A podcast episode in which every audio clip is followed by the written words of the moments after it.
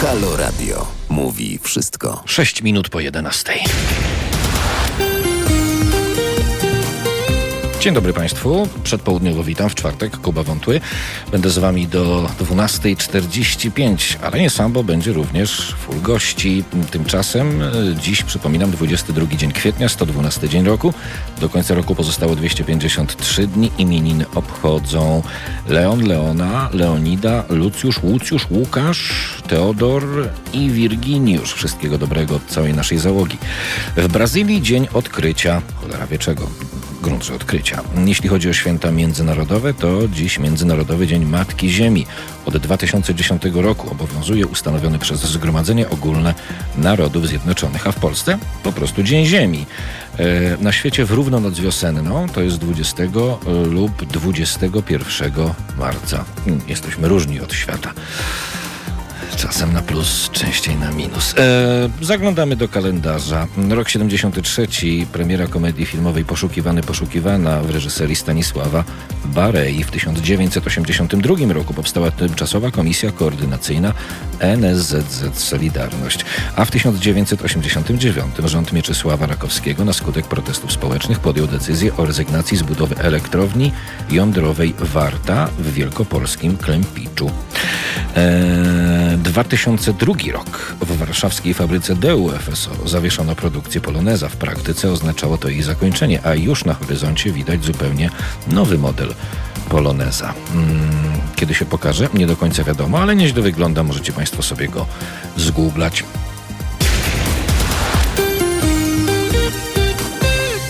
To zaglądamy do naszej agendy tradycyjnie o tej porze, ale zanim to jeszcze tylko przypomnę, że dziś czwartek, a skoro czwartek, to już o 12.50 felieton Agaty Liduszko-Zyglewskiej, aktywistki społecznej i radnej miasta stołecznego Warszawy, o 14.50 felieton Arkadiusza Szczurka z Rotnej Brygady Opozycji, a o 16.50 felieton Ziemowita Szczerka, pisarza i publicysty. I tak codziennie fantastyczne nazwiska, ale to już pewnie Państwo wiecie. O 11.30 połączymy się z profesorem Maciejem Mrozowskim, prawnikiem i medioznawcą. Yy, znowu spadamy. Yy, spadamy, żeby się odbić, prawda? Tak jak mówił gospodarz Anioł w Alternatywy 4. Polska spada w światowym rankingu wolności prasy. To jest najgorszy wynik w historii. O tym najgorszym wyniku w historii porozmawiamy z profesorem Maciejem Mrozowskim o 11.30. A już po 12.00 dokładnie 15, informatyk, ekspert, ekspert do spraw bezpieczeństwa komputerowego oraz haker, który jest założycielem polskiego serwisu o bezpieczeństwie teleinformatycznym niebezpiecznik.pl. Piotr Konieczny będzie Państwa i moim gościem. Wyciekły dane 20 tysięcy funkcjonariuszy państwowych. Same się wzięły i wyciekły. 12.15 Piotr Konieczny, ekspert do spraw bezpieczeństwa sieciowego. I o 12.30 doktor habilitowany nauk medycznych Piotr Rzymski, członek Rady Programowej Inicjatywy Nauka przeciw y, pandemii. Y, tu będziemy rozmawiać o ekspertach skupionych w inicjatywie, którzy wydali oświadczenie, mm, w którym to podkreślają, że wskazanie jednych szczepionek jako mniej moralnych od innych to budowanie ogólnej do nich niechęci. Zaszczepienie jakąkolwiek szczepionką przeciw COVID-19 jest najlepszym świadectwem troski o bliźniego. Matko, do jakich absurdów my dochodzimy po prostu. Ale ja myślę, że Polska to jest taki kraj, który nie jest w stanie się zatrzymać i zahamować, jeśli chodzi o absurdy. Moralna szczepionka. Jeśli Państwo się zaszczepiliście jakąś niemoralną i macie już ją w sobie, to słyszycie krzyk zygot jakoś w głowie, czy, czy raczej tylko odbieracie aktualizację od Billa Gatesa? Na zegarach 10 minut po 11. 20 minut po 11 program jest czwartkowy i przedpołudniowy. Tam jeszcze słyszałem coś takiego. No właśnie. E, proszę Państwa, do tej pory takie informacje mm, dochodziły do nas. Nowy sondaż, e, czyjś tam PiS traci, nowy sondaż, czyjś tam PiS traci fotel li, lidera. No, to nie przekazywaliśmy Państwu złych informacji, teraz mamy dobrą. Dzięki Ibrisowi chęć głosowania na PiS wraz z koalicjantem Porozumienie i Solidarna Polska, taka to koalicja jak z koziej dupy helikopter, deklaruje 32,6% ankietowanych. Gdyby wybory odbyły się w niedzielę, 25 kwietnia, Drugą siłą polityczną w Sejmie byłaby koalicja obywatelska 16,4%.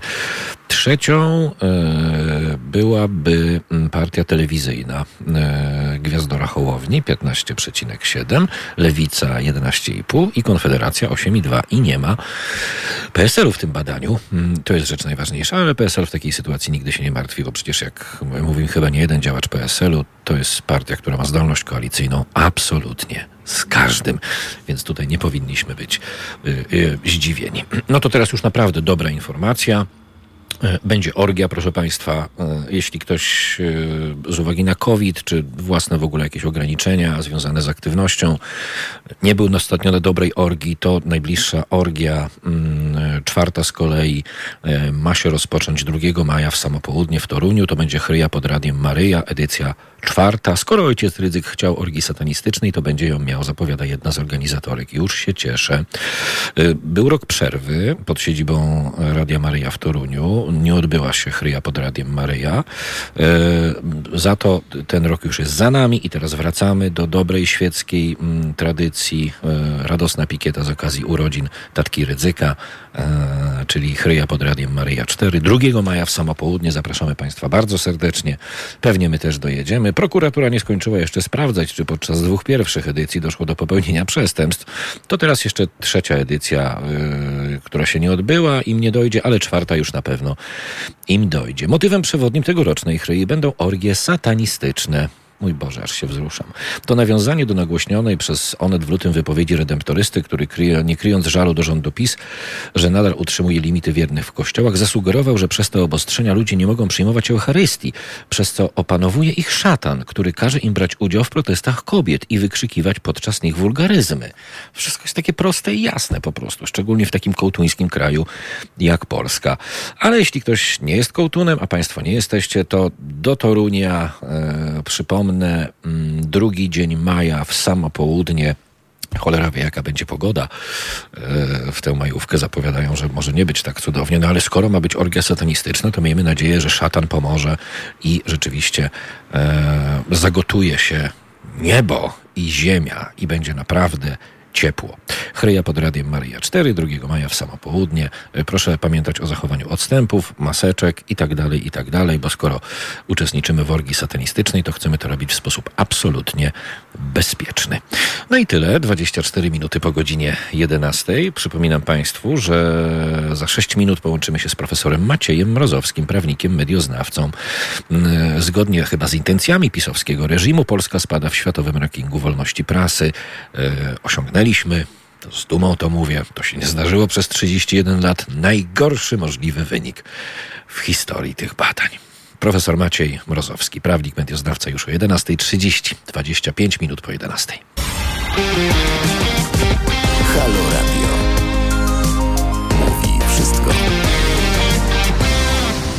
Pół do dwunastej, proszę Państwa. Dwa dni temu, 20 kwietnia, przypadał Międzynarodowy Dzień Wolnej Prasy.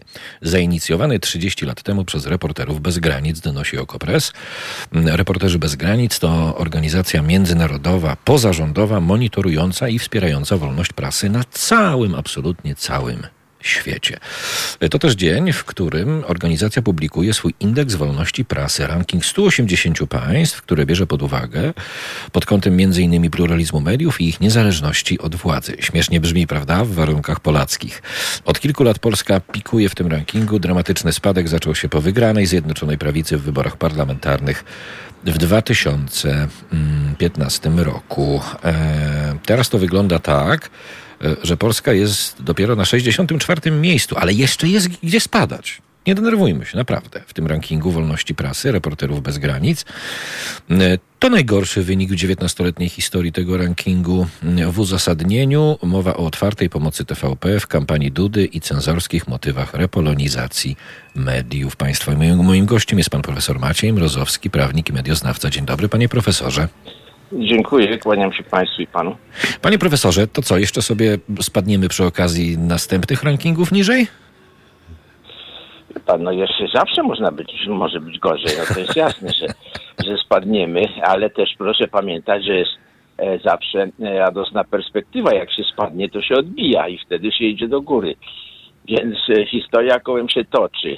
No ale to nie jest oczywiście powód ani do żartów, ani do radości. Jasne. Jest to powód do poważnego zakłopotania. ale, ale też szersze jakby refleksji, wie pan, że w końcu to się dzieje za dosyć znacznym przyzwoleniem społecznym, bo w mechanizmie, demo, w mechanizmie demokratycznym e, opozycja ma ograniczone możliwości działania w sytuacji, kiedy partia rządząca czuje, e, do, do, przy, znaczy nie tyle wsparcie, bo o wsparciu może to byłoby za trudne, e, zbyt daleko idące określenie. Akceptację. Ale ta, takie przyzwolenie, wie pan, ciche przyzwolenie oparte trochę na obojętności. I to zarówno niestety wśród osób starszych, jak i młodszych, dlatego że osoby starsze, no to właściwie e, e, można powiedzieć, że te procesy modernizacyjne e, trochę zmęczyły te starsze pokolenia i one by chętnie troszkę zwolniły, a obóz rządzący właśnie trochę im to proponuje.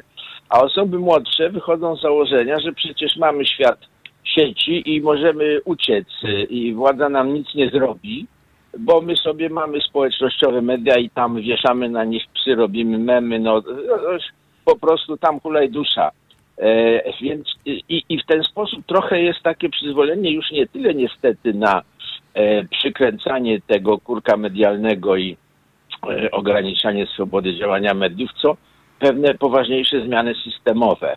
No i w którymś momencie to się musi odwrócić i e, być może los zesłał nam pandemię po to, żeby dokonać generalnej rewizji, nie tylko w Polsce, zresztą w wielu innych krajach.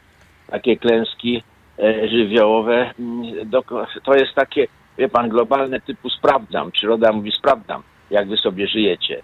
Prawda? Oczywiście antropomorfizuje trochę tutaj tą klęskę, ale przecież ta klęska to działanie ludzi e, przeciw i dla ludzi, więc e, miejmy nadzieję, że E, ta pandemia położy klęskę, kres pewnym procesom i ludzie się troszkę otrząsną. No, no ale to, to, Panie profesorze, to... według Ibilisu, jak ta przyroda powiedziała, sprawdzam, to PiS jest niekwestionowanym liderem ostatniej fali badawczej. To jest pierwsza sprawa.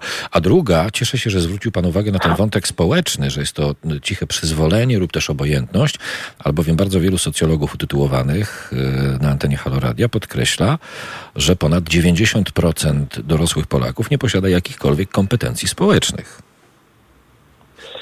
No, wie pan, to jest, śmiem twierdzić, bardzo ostra opinia, ponieważ e, socjolodzy z reguły e, definiują tak e, trochę na wysokim pułapie kompetencje społeczne jako zdolność do tworzenia społeczeństwa obywatelskiego, czyli takiego organizowania się poza państwem i tworzenia jakby tej alternatywnej sfery e, aktywności społecznej, która trochę e, e, no, osłabia państwo w tym sensie, że wzmacnia właśnie ten, tego partnera społecznego.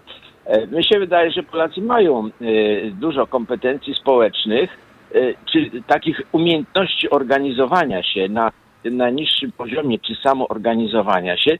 Natomiast nie wykształciła się u nas to, to, co nazywamy etosem obywatelskim, czyli świadomości, że E, w ogóle społeczeństwo obywatelskie to jest działanie na dłuższą celę, to, e, e, dłuższą metę. To trzeba stawiać cele ambitne i tak pozytywistycznie, wie pan, mrówczą pracą, nie romantycznym zrywem. Jasne. Który jasne. jest u nas zapisany, ale taką, z jaką, wie pan, mrówczą pracą, jak, jak Wokulski sobie robił w handlu, ale też tworzył przecież postawy obywatelskie, wspierał. No więc tutaj widzę słuszność po stronie takich diagnoz. Nie natomiast tym, że w ogóle podłoża nie ma. No podłoże istnieje, no bo Polacy nie są gorszym narodem, tylko nie nauczyli się niestety walczyć na dłuższe cele, a to niestety stąd, że mamy taką prostą alternatywę dla młodych ludzi. Jak mi się tu nie podoba, to sobie wyjadę. E, społeczeństwa, w których nie ma takiej alternatywy, tylko mówię, tu się urodziłem, kurczę, i tu muszę żyć, tu muszę sobie tak urządzić życie, żeby mnie i moim dzieciom i moim bliskim i znajomym i w ogóle nam, całej naszej wspólnocie lokalnej było dobrze.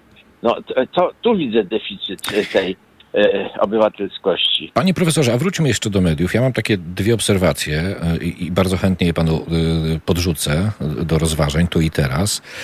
Mm, pierwsza dotyczy e, kwestii e, związanej no tak w 100% z mediami. To znaczy, e, ja zauważyłem, że mm, część przynajmniej z nas, e, dorosłych Polaków, nie ma takiej świadomości, e, ja to nazywam świadomością, ponieważ ja ten mechanizm widzę, ale może ja źle widzę, dlatego poddam to Pana ocenie, e, że rządy Zjednoczonej Prawicy, nacjonalistów, faszystów, jakkolwiek ich nazwiemy, to do tych rządów nie doprowadziły żadne prawicowe media, żaden prawicowy internet, tylko doprowadziły media liberalne. Z jakiego powodu? Ano z takiego, że mi się wydaje, funkcjonując w tym zawodzie od 94 roku, że odpowiedzialność dziennikarska wobec tej misji społecznej, jaką ma dziennikarz, polega też na tym, że z pewnymi ludźmi się po prostu nie rozmawia. Po prostu się nie rozmawia z nacjonalistami i faszystami. Tymczasem wiele, wiele lat przed pisem i w trakcie także, bo to się dalej dzieje, media uznawane za tak zwane liberalne e, prześcigają się e, w zapraszaniu na swoje łamy, do swoich studiów, E, ludzi, którzy potem podlegają tej fundamentalnej zasadzie. Nieważne, czy dobrze, czy źle się mówi, ważne, że ich się pokazuje. I teraz pytanie, czy zgadza się pan z takim spojrzeniem na rzeczywistość, że w ramach odpowiedzialności dziennikarskiej e, z pewnymi e, politykami, osobami reprezentującymi takie, a nie inne poglądy rozmawiać po prostu nie należy, bo to służy wyłącznie e, ich promocji? No i czy w konsekwencji media liberalne e, w perspektywie lat za potęgę Zjednoczonej Prawicy od lat odpowiadają? Wie pan, to jest. Część tej diagnozy jest słuszna, to znaczy, że media czasami chcąc, nie chcąc, e, właśnie media liberalne, które stają się e, być otwarte na całą rzeczywistość i dostrzegać i relacjonować wszystkie zjawiska społeczne i polityczne, jakie dzieją się w społeczeństwie, bo tego oczekują od nich odbiorcy, że te media niechcący, czy chcący, czy przypadkiem, czy nie przypadkiem, rozkręcają taką spiralę, którą y, teoretycy mediów nazywają luką władzy. Polega to na tym, że e, mało istotne partie polityczne czy ugrupowania, e, ale dosyć krzykliwe, bo jak e, tutaj Leper jest doskonałym i w ogóle historia samoobrony jest doskonałym, wręcz podręcznikowym przykładem. Trudno byłoby nie, nie relacjonować blokad dróg, prawda? No trudno sobie wyobrazić, żeby media liberalne, ale nawet nie liberalne, po prostu media w miarę rzetelne, nie relacjonowały, że w kilku miejscach tam jakiegoś województwa jakieś grupy rolników pod sztandarami jakimiś tam blokują drogę i mają jakieś żądania. No dziennikarze lecą tam.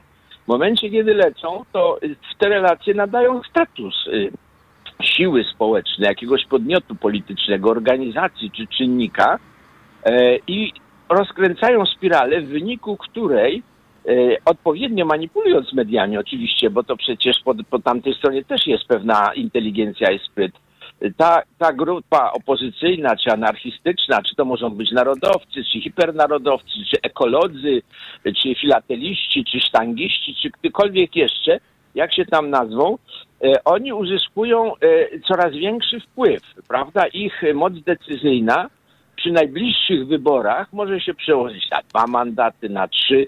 E, I potem e, e, ta luka władzy polega na tym właśnie, że oni mają władzy nominalnie więcej, to znaczy mówi się, że mają więcej władzy, niż mają władzy realnej. Ale po jakimś czasie, jeżeli nie spartolą tego, to to się przekształca w władzę realną. Ale to samo działa w drugą stronę, wie pan, bo media poprzez obnażanie E, w tej chwili, co się dzieje ze Zjednoczoną Prawicą. Media wmawiają nam, że ona podlega kryzysom e, permanentnym i właściwie się rozpada.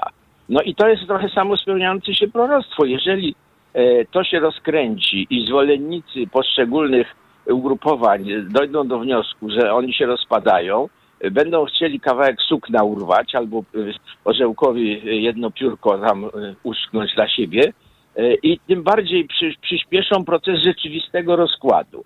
E, to się nie zawsze tak dzieje, bo są systemy demokratyczne oparte o tym, ale przecież e, e, niedawny prezydent Stanów Zjednoczonych, który odszedł w niesławie, ale zapowiada comeback wielki, e, to on też był przecież kreacją medialną w ogromnym stopniu.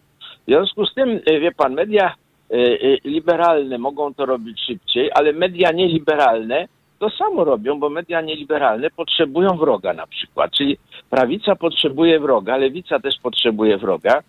W związku z tym niestety, niektórzy teoretycy mediów twierdzą, co jakiś czas taka, taka spirala właśnie luki władzy, że ktoś ma więcej władzy y, niż ma, albo mniej władzy niż ma, powstaje w tej przestrzeni publicznej i ona może zaburzyć równowagę sił. No, tu walnąłem panu trochę taki pseudoakademicki wykład. Bardzo się cieszę, ale bardzo się cieszę. Pan mnie sprowokował, więc, więc ten proces trzeba opisać, bo on się, wie pan, no, wystarczy pomyśleć naprawdę o Leperze, o Trumpie, o tych zjawiskach, które co jakiś czas ludzie, media krzyczą, że to jest głęboka zmiana społeczna. Otóż nie do końca.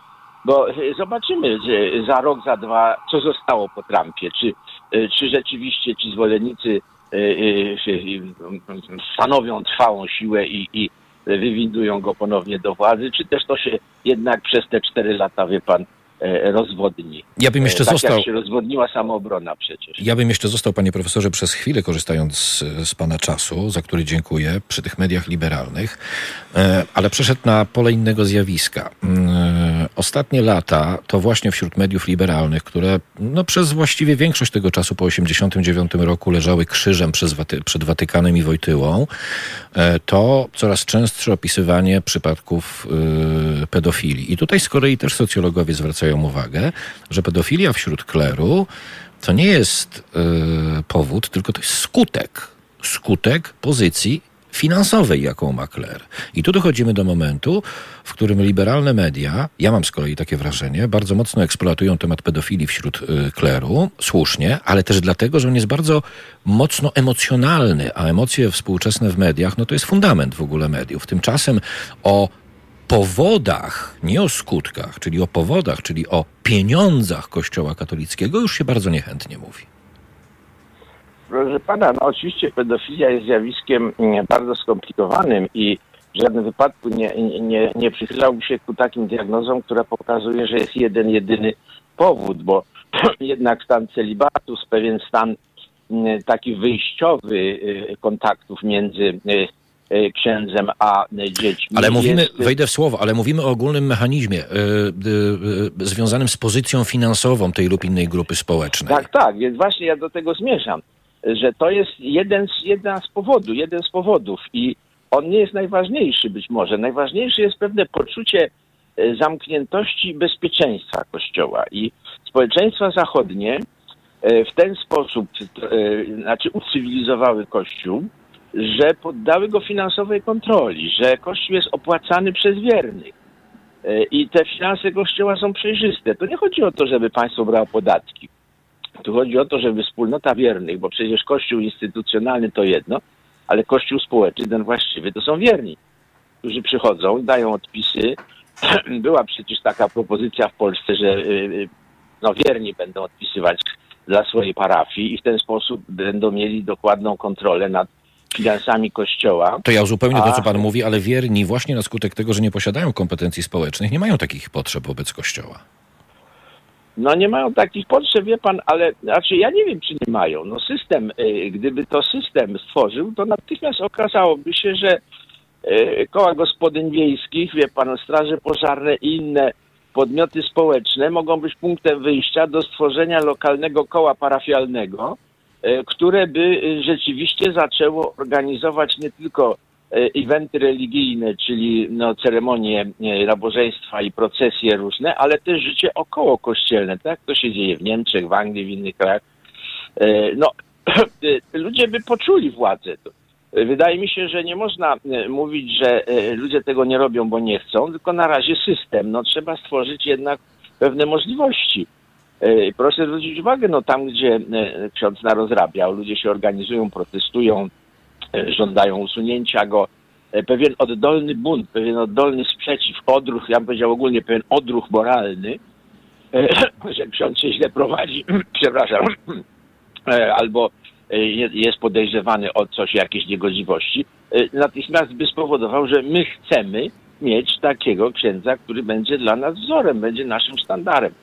Więc wydaje mi się, że to trzeba zadziałać systemowo tak jak w innych krajach, wie pan. No tam były rewolucje społeczne, tam przecież też wszystko się odbywało w, w ogromnym e, zamieszaniu społecznym. Jest to proces dziejowy. U nas ten proces przyczyn no, politycznych, zabory, komunizmu został zatrzymany jak gdyby. I no, trzeba czekać na jego uruchomienie. Do, jeżeli się go nie uruchomi, tego społecznego y, no, uspołecznienie kościoła. Ja nie mówię o ateizacji, wie pan, bo niektórzy mówią, że y, laicyzacja w porządku, że kości cieszą się, że Kościół traci tego.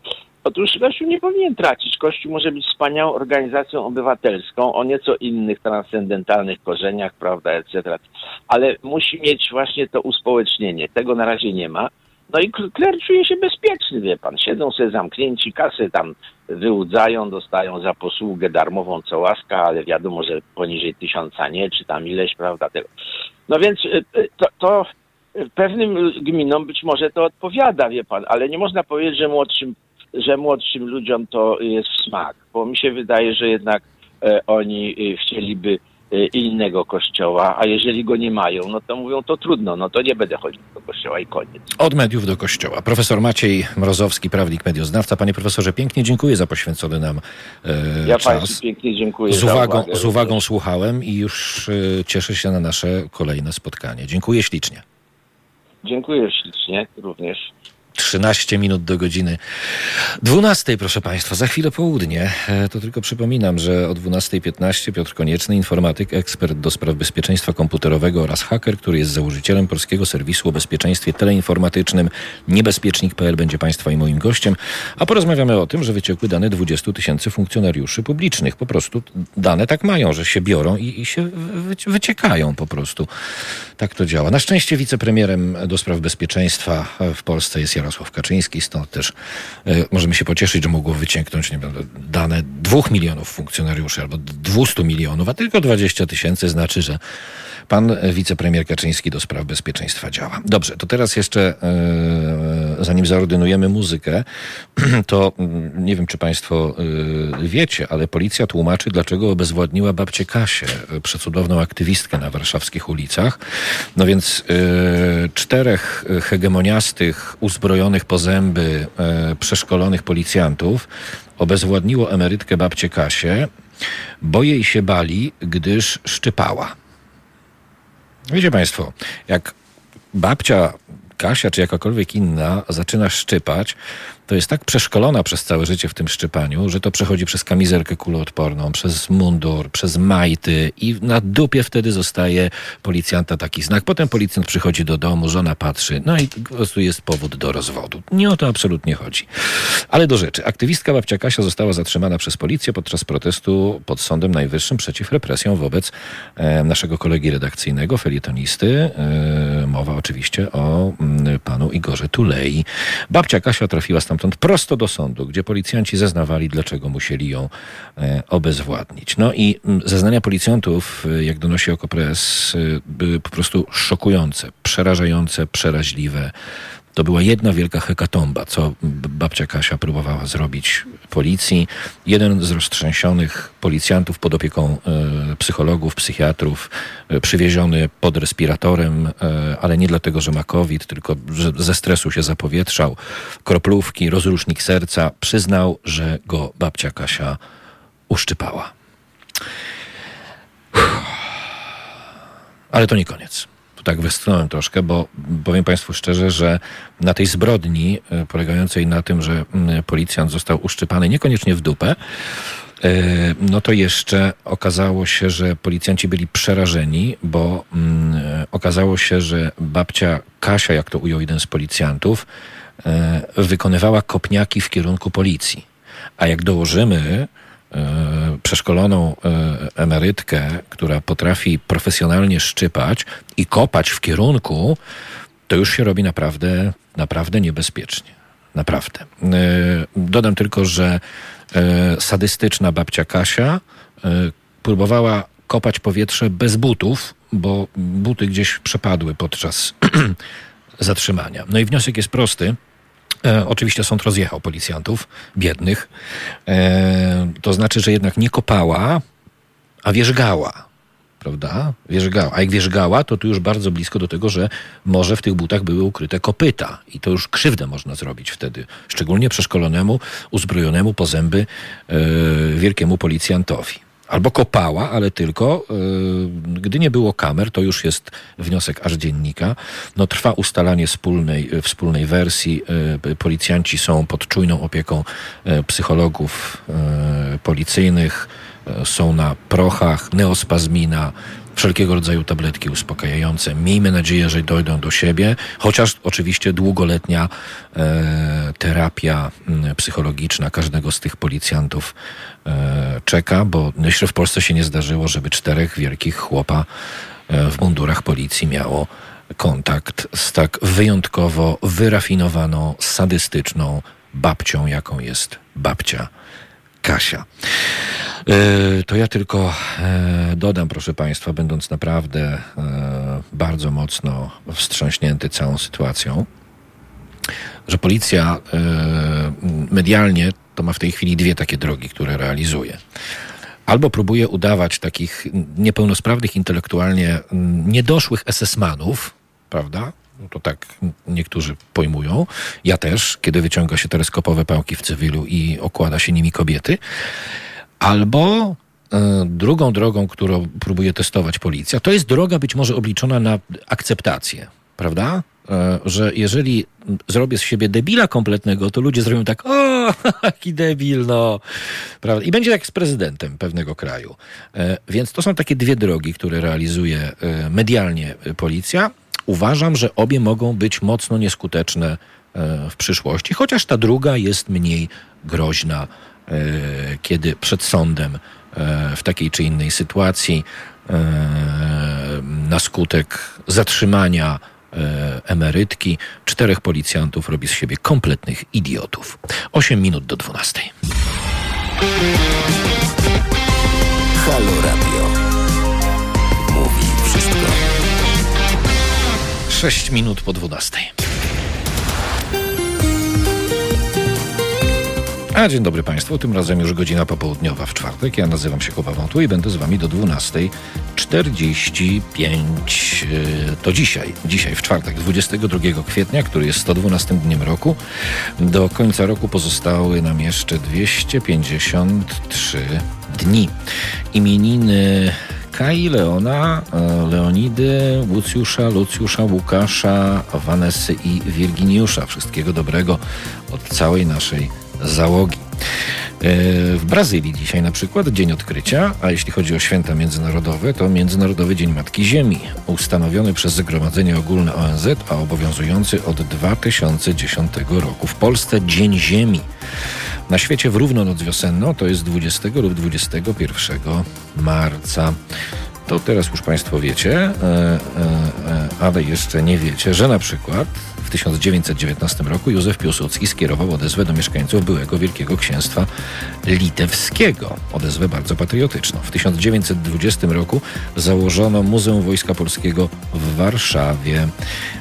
W 1964 roku z kolei Sejm PRL przyjął ustawę wstrzymującą bieg przedawniania w stosunku do sprawców najcięższych zbrodni hitlerowskich. A w 73 premiera komedii filmowej Poszukiwany, poszukiwana w reżyserii Stanisława Barei z niezapomnianą e, główną rolą. Pamiętacie Państwo, kto tam główną rolę grał? No, SMS o treści halo, potem piszecie, co trzeba, 7148, koszt złotówka i 23 grosze z VAT-em.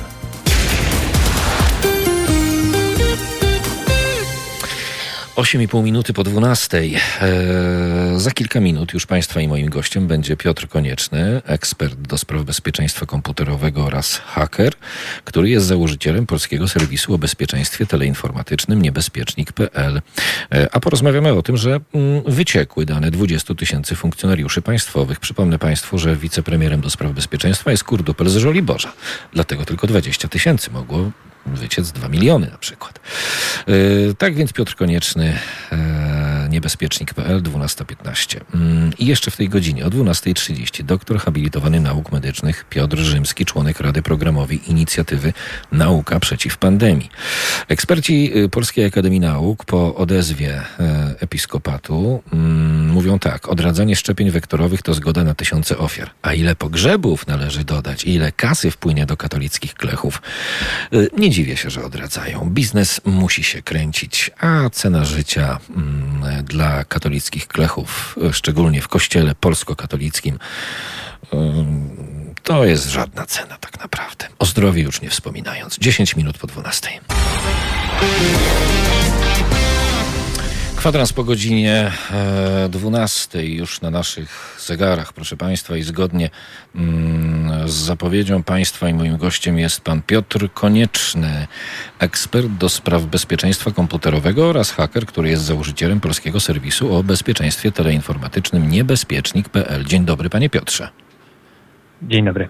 Panie Piotrze, wyciekły dane 20 tysięcy funkcjonariuszy państwowych. To jest taka klasyka w dzisiejszej rzeczywistości. Ja ją nazwę jako laik teleinformatycznej. Po prostu takie rzeczy się zdarzają. Czy dzieje się coś naprawdę niebezpiecznego? Tym bardziej, że osobą odpowiedzialną za tę działkę akurat jest Jarosław Kaczyński. E, panie redaktorze, dane Polaków, e, zresztą nie tylko Polaków, tylko każdej osoby dzisiaj, która żyje na świecie i e, nawet nie korzysta z internetu, ale korzysta z różnego rodzaju usług, za którymi stoją firmy, instytucje korzystające z komputerów, przechowujące informacje w bazach danych, w systemach teleinformatycznych, swoje dane ma narażone na wyciek i rzeczywiście chyba nie było mm, w tym roku i w poprzednim roku tygodnia, żeby nie było jakiegoś incydentu większego dotyczącego większej, bardziej znanej firmy lub instytucji, która na skutek e, błędu albo ataku e, utraciła e, dane swoich klientów, użytkowników i to jest coś, do czego no niestety współczesny człowiek, obywatel cyfrowego świata musi się przyzwyczaić. Czyli nie dzieje się nic złego. Czy nie dzieje się nic złego? To już jest kwestia zupełnie inna. Myślę, że każdy powinien zdawać sobie sprawę z tego, że wszelkie informacje, jakie przekazuje w rozmowach internetowych, e, nawet prowadzonych w sposób bardziej prywatny, czyli na przykład e, poprzez różnego rodzaju komunikatory w serwisach internetowych, e, zakładając, że treść tej rozmowy jest znana tylko rozmówcy i jemu samemu, może kiedyś wyciec na skutek błędu, chwilowego przewinienia właścicieli takiego serwisu. Panie Piotrze, uważam, że to jednak jest coś złego. Panie Piotrze, no ale to tak nie mówimy o Kowalskich, Nowakach, o nas, tylko mówimy o 20 tysiącach danych funkcjonariuszy i pracowników policji, Centralnego Biura Śledczego Policji, Służby Ochrony Państwa, Straży Granicznej i Pożarnej, plikami z ich PESEL-ami i e, numerami telefonów. To... A całkowicie się z panem redaktorem nie zgodzę. Mówimy o każdym. E, to, że akurat w tym wycieku, którego wąski wycinek pan redaktor widzi, dlatego że interesują państwa i wszystkich w zasadzie w tak zwanych mediach mainstreamowych informacje związane albo z politykami, albo z służbami, e, to jest właśnie kwestia, czy też mały problem patologiczny związany z tym, że dopóki sytuacja dotyczy przeciętnego Kowalskiego, to nikt nie zwraca na to uwagi, a jeśli dotyczy to osoby bardziej znanej, źle mnie pan konkretnego funkcjonariusza, to dopiero wtedy ludzie biją na... Źle mnie pan zrozumiał. To ja może to wytłumaczę, bo chcę być dobrze zrozumiany. Wiadomą kwestią, z punktu widzenia laika, to mówię, wiadomą kwestią jest to, e, że wrażliwe dane powinny być bardzo dobrze chronione. Natomiast praktyka ochrony tych danych sprowadza się do takiego, moim zdaniem, dość prostego mechanizmu. Wiadomo, e, że prezydenta kraju chroni się znacznie lepiej niż prezesa lokalnej spółdzielni mieszkaniowej. No takie jest życie. W związku z tym, kiedy Pan mówi o tym, z czym ja się całkowicie zgadzam, że jesteśmy narażeni na to, że nasze dane mogą wyciec, co mnie osobiście bardzo martwi, bo chciałbym, żeby moje dane osobowe, e, te wrażliwe, były chronione, no to z drugiej strony mm, mamy mm, pewne grupy zawodowe, E, funkcjonujące e, w pewnych określonych specyfikach zawodowych, gdzie ja mam przynajmniej wrażenie, te dane e, powinny być nie lepiej pilnowane, ale mniej narażone na to, że mogłyby wyciec. No bo tak wygląda życie po prostu. I tutaj się z panem redaktorem zgodzę, e, dlatego że e, jeśli spojrzymy akurat na ten incydent, e, to bardziej niż samo ujawnienie danych, które jak wiemy zdarza się, zdarzało się i będzie się zdarzać, trochę e, bardziej kłopotliwe jest to, że ktoś w ogóle w pierwszej kolejności wpadł na pomysł, żeby dane e, tych funkcjonariuszy osób, które no jednak pełnią pewne bardziej newralgiczne funkcje niż Kowalski w danym państwie, zebrać w jednym miejscu. Mhm. To samo w sobie już z punktu widzenia pewnego takiego planowania różnego rodzaju systemów powinno zapalić gdzieś czerwone światełko, zwłaszcza, że mówimy tutaj o danych zbieranych pod kątem szczepienia. Czy rzeczywiście RCB powinno tego typu informacje w taki sposób zbierać? No to już jest kwestia, która myślę będzie przedmiotem wielu analiz e, różnych mądrzejszych od nas ekspertów, którzy prawdopodobnie na przyszłość wydadzą zalecenie, żeby jednak do tego typu kwestii e, podchodzić w troszeczkę inny sposób. Natomiast, panie redaktorze, zauważmy jeszcze jedną rzecz. Ja głęboko w to wierzę, że akurat osoby, które są przykrywkowcami, pracują pod fałszywą tożsamością w służbach, w organach ścigania, mają e, na tyle dobre przeszkolenie, dlatego że e, no jednak swoje życie na co dzień narażają w zdecydowanie bardziej problematycznych sytuacjach, mają na tyle wyobraźni i świadomości, e, że prawdopodobnie akurat w tym wycieku ich nie ma i swoich danych nie podaje, a przynajmniej nie tych danych, nie te dane prawdziwe. Tutaj głęboko wierzę w to, że, że, że te osoby, których tożsamość miała być chroniona, jednak podążają innymi procedurami. Ale rozumiem, że osoby odpowiedzialne za e, kompilację e, całych tych baz danych no, wykazały się, mówiąc delikatnie, brakiem wyobraźni.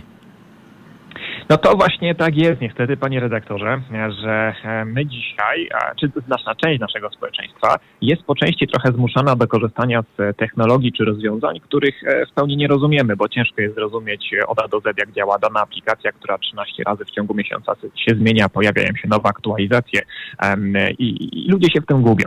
E, I ja potrafię sobie wyobrazić, jeśli miałbym strzelać, bo jeszcze nie znamy dokładnej przyczyny czy też analizy tego incydentu, to potrafię sobie wyobrazić pracę pracownika LCB, który całkowicie w dobrej wierze, na podstawie danych, które z jakiegoś powodu jednak zaczęto w taki sposób zbierać, chciał dokonać pewnej analizy statystycznej tych danych, czyli wykreślenia na mapie, z których części Polski najwięcej, najwięcej funkcjonariuszy publicznych zgłasza się na szczepienia. To jest sensowna analiza. Niestety, korzystając z narzędzia, czy też ze swoich e, umiejętności dostępnych systemów, które miał pod ręką, mógł gdzieś, jak to się brzydko mówi, coś kliknąć nie tak, jak powinno e, być kliknięte i plik, który miał pozostać prywatny i tylko na komputerze tego mm, e, urzędnika, pracownika ECB, no niestety wylądował w miejscu, które e, pozwalało na zapoznanie się z tym plikiem osobom postronnym. I to jest właśnie ten problem, problem, który mm, jeśli, jeśli pracujemy na tak newralgicznych danych, może się zdarzyć, zwłaszcza jeśli te dane przetwarzamy w systemie, co do którego sposobu działania w pełni nie rozumiemy, więc trochę brak procedur, a trochę też brak przeszkolenia. Pan Piotr Konieczny, ekspert do spraw bezpieczeństwa komputerowego oraz haker, założyciel polskiego serwisu o bezpieczeństwie teleinformatycznym niebezpiecznik.pl był Państwa i moim gościem. Panie Piotrze, pięknie dziękuję i kłaniam się nisko. Dziękuję również bezpieczności. Wzajemnie. 23,5 minuty po godzinie 12. Mm, to tylko Państwu przypomnę, że o 12.30 połączymy się z doktorem habilitowanym nauk medycznych, panem Piotrem Rzymskim, członkiem Rady Programowej Inicjatywy Nauka Przeciw Pandemii. I tak, z zespołu ekspertów Konferencji Episkopatu Polski do spraw bioetycznych odeszły dwie osoby po stanowisku e, konferencji w sprawie e, szczepień, a właściwie stanowisko, które odradzało szczepienia tymi lub innymi preparatami, a eksperci pan po odezwie episkopatu mówią tak, odradzanie szczepień wektorowych to zgoda na tysiące ofiar. Doktor na habilitowany nauk medycznych Piotr Rzymski, członek Rady Programowej Inicjatywy Nauka Przeciw Pandemii już o 12.30 Państwa i moim gościem będzie w Halo Radio, a jeszcze jedna kwestia. Mm, dzisiaj czwartek, prawda? Dobrze, dobrze tak ułożyłem to sobie w głowie, to przypominam Państwu, że jeszcze w tej godzinie o 12.50 felieton Agaty Diduszko-Zyglewskiej, radnej miasta stołecznego Warszawy i aktywistki społecznej, o 14.50 felieton Arkadiusza Szczurka z Lotnej Brygady Opozycji, a o 16.50 felieton Zimowita Szczerka, pisarza i publicysty. I codziennie Taki miły zestaw felietonistek i felietonistów. Każdego dnia inny oczywiście, od poniedziałku e, do piątku. Po 18.50 także każdego dnia te felietony e, tak jak dzisiaj w czwartek, czwartkowe, będziemy powtarzać. 25 minut po 12. Halo Radio. Mówi wszystko. W pół do pierwszej na zegarach Państwa i moim gościem jest doktor habilitowany nauk medycznych, pan Piotr Rzymski, członek Rady Programowej Inicjatywy Nauka Przeciw Pandemii. Dzień dobry, panie doktorze. Dzień dobry panie redaktorze, dzień dobry państwu. Panie doktorze, z zespołu ekspertów Konferencji Episkopatu Polski do Spraw Biotycznych odeszły dwie osoby po stanowisku konferencji, że e, szczepionki zawierają krzyczące komórki e, zygot, mm, a eksperci pan po odezwie Episkopatu e, powiedzieli tak, odradzanie szczepień wektorowych to zgoda na tysiące ofiar. Jak pan tak obserwuje z punktu widzenia medyka, to jak w dobie pandemii zachowuje się Kościół, to co pan sobie jako obywatel myśli?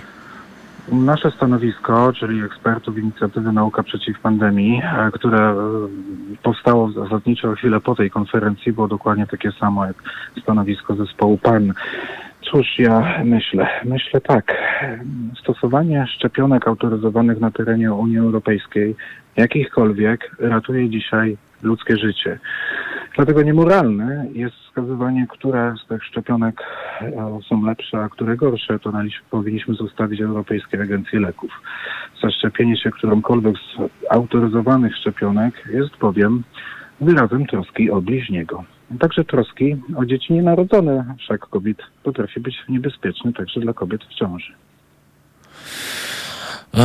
Formalne stanowisko. E, nie sposób się z nim e, nie zgodzić. Myśli pan e, na bazie tego stanowiska, że wpływ Kościoła w Polsce na kwestię szczepień będzie miał w perspektywie czasu jakieś konsekwencje związane z naszym ogólnym stanem zdrowia?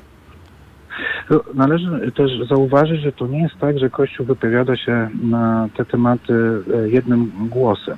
E, są różne głosy, natomiast no niewątpliwie stanowisko episkopatu ma duży e, zasięg rażenia i być może będzie przekładać się na pewne wątpliwości, czy szczepić się przeciw COVID daną szczepionką, a co gorsza, czy szczepić się w ogóle. I to jest e, tutaj to, co jest najbardziej niebezpieczne. To znaczy odpływ e, niektórych osób w ogóle od, od szczepień, od idei zaszczepienia się przeciw COVID. Niestety jest tak, że to stanowisko oczywiście tego nie mówi, ale zostaje przedstawione w krzywym zwierciadle, jakoby to szczepionki były wyprodukowane z abortowanych płodów. To jest coś, co bardzo przemawia do umysłu e, jest nacechowane emocjonalnie. Natomiast nam zajmuje to jednak więcej słów i zdań, aby wytłumaczyć, jaka jest prawdziwa historia wykorzystania i w ogóle pobrania tych komórek do rozmaitych celów, nie tylko produkcji szczepionek. Nie brzmi to dobrze, panie doktorze, jak mam być szczery. E, zostawmy ten episkopat e, i ja mam jeszcze jedno pytanie dotyczące mm, tego, że ilość osób zarażonych, przypadków śmiertelnych się no, zmniejsza, ale biorąc pod uwagę najbliższe miesiące, możemy spodziewać się e, czwartej fali pandemii w Polsce. Jeśli tak, to kiedy? Mm, o czwartej fali pandemii powiedział minister zdrowia niedawno, mówiąc czy nawiązując też do zmian samego koronawirusa, do mutacji, do wariantów.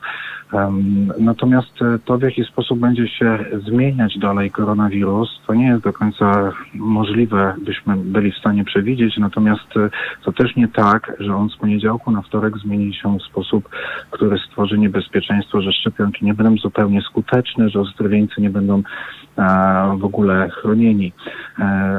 No to, jak będzie rozwijała się dalej pandemia, jaka będzie dynamika sytuacji, Zależy między innymi od tego, jak będziemy się zachowywać, między innymi też od tego, jak przebiegać będzie tempo szczepień. Dzisiaj mm, szczepiąc się, bardzo utrudniamy życie koronawirusowi, bo e, uniemożliwiamy mu zakażenie naszych komórek, a, a jeżeli nawet mu się ta sztuka uda, to, nie, to dla niego niestety czas trwania tego wirusa w naszym organizmie jest krótki i rozprzestrzeniania także. Także im więcej zaszczepionych osób, im więcej osób też, które przeszły COVID-19, tym jest większa szansa, że przetniemy łańcuchy szerzenia się zakażenia tak, by uniknąć dalszych wzrostów. Trzymam za to kciuki. No, każdy z nas trzyma za to kciuki. Panie doktorze, a mm, te kolejne warianty koronawirusa, Związek Zawodowy Personelu Pokładowego e, dał znać e, ostatnio na swoim Twitterze mm, o lotach rejsowych polskich samolotów do Indii, czyli jak samolot leci do Indii, to też z tych Indii wraca. E, osoby, które wróciły jednym z ostatnich e, rejsów, zostały przebadane na obecność COVID-u, e, okazały się być zdrowe, ale okazało się, że 40 z nich ma tę wersję niewykrywaną przez testy, już w tej chwili zwaną indyjską. No, wirus nam zmienia się nieustannie. I teraz słyszymy o wariancie tak zwanym indyjskim, bo zasadniczo to staramy się w środowisku naukowym nie przypisywać poszczególnych wersji patogenu do regionu geograficznego. Tak naprawdę nawet nie wiemy, czy to właśnie Indie są miejscem, kiedy to wyewoluował tenże wariant. To jest wariant, który w tej chwili podlega intensywnemu badaniu, e, bo wiemy, jakie on mutacje skumulował, natomiast nie do końca wiemy, czy rozumiemy, jak te mutacje mogłyby się przekładać na istotne zjawiska dotyczące chociażby działania odporności, czy ten wariant jest w stanie w jakiś sposób zmniejszać e, działanie odporności swoistej, takiej, która powstaje u osób, które są ozdrowieńcami, czy, czy e, u osób, które są zaszczepione. Jedno jest pewne, na razie nie mamy wariantu, który byłby w stanie pokonać tą odpowiedź swoistą całkowicie. I to jest najważniejsza rzecz. Natomiast e, te warianty, które są wariantami faktycznie alarmowymi, to jest wariant brytyjski, tak zwany brytyjski, południowoafrykański i brazylijski. E, one się łatwiej rozprzestrzeniają, niektóre mogą faktycznie trochę zmniejszać efektywność działania układu odporności, ale ponownie, o ile mamy mnóstwo doniesień medialnych słyszymy o kolejnych wariantach czy mutacjach, to budzi w nas strach, to warto przypomnieć, że w tej chwili nie mamy wariantu, który byłby w stanie nas całkowicie pokonać.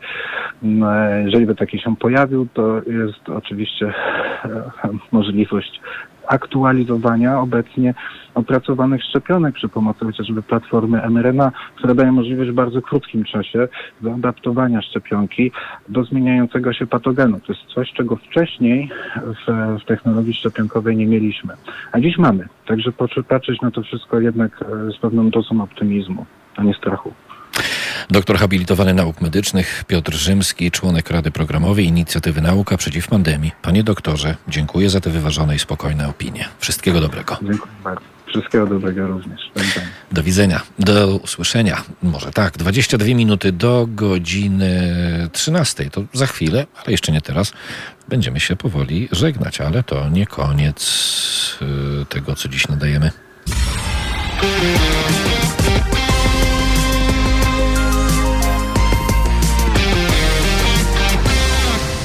17 minut do godziny 13. Proszę Państwa, no patrzę za to nasze okno, chmur coraz więcej, a więc ta niepogoda, e, która ma się przedłużyć na długi majowy weekend, zaczyna powoli zbliżać się i tutaj za nasze okno. Co zrobić? Trzeba jeszcze trochę wytrzymać i mam nadzieję, że ta wiosna zagości na stałe między nami. Dziękuję Państwu dzisiaj za uwagę. Słyszymy się jutro o godzinie 11. Paweł program realizował, Karolina Słomczyńska wydawała, to nie tak, jak w Radiu Maryja może powinniśmy powiedzieć, yy, że program realizował Paweł, a Karolina wydawała, bo oni tam imion yy, używają samych. No tak, wszyscy mają nazwisko Rydzyk, przecież to jest rodzina Radia Maryja. Dziękuję Państwu pięknie, wszystkiego dobrego, do usłyszenia jutro.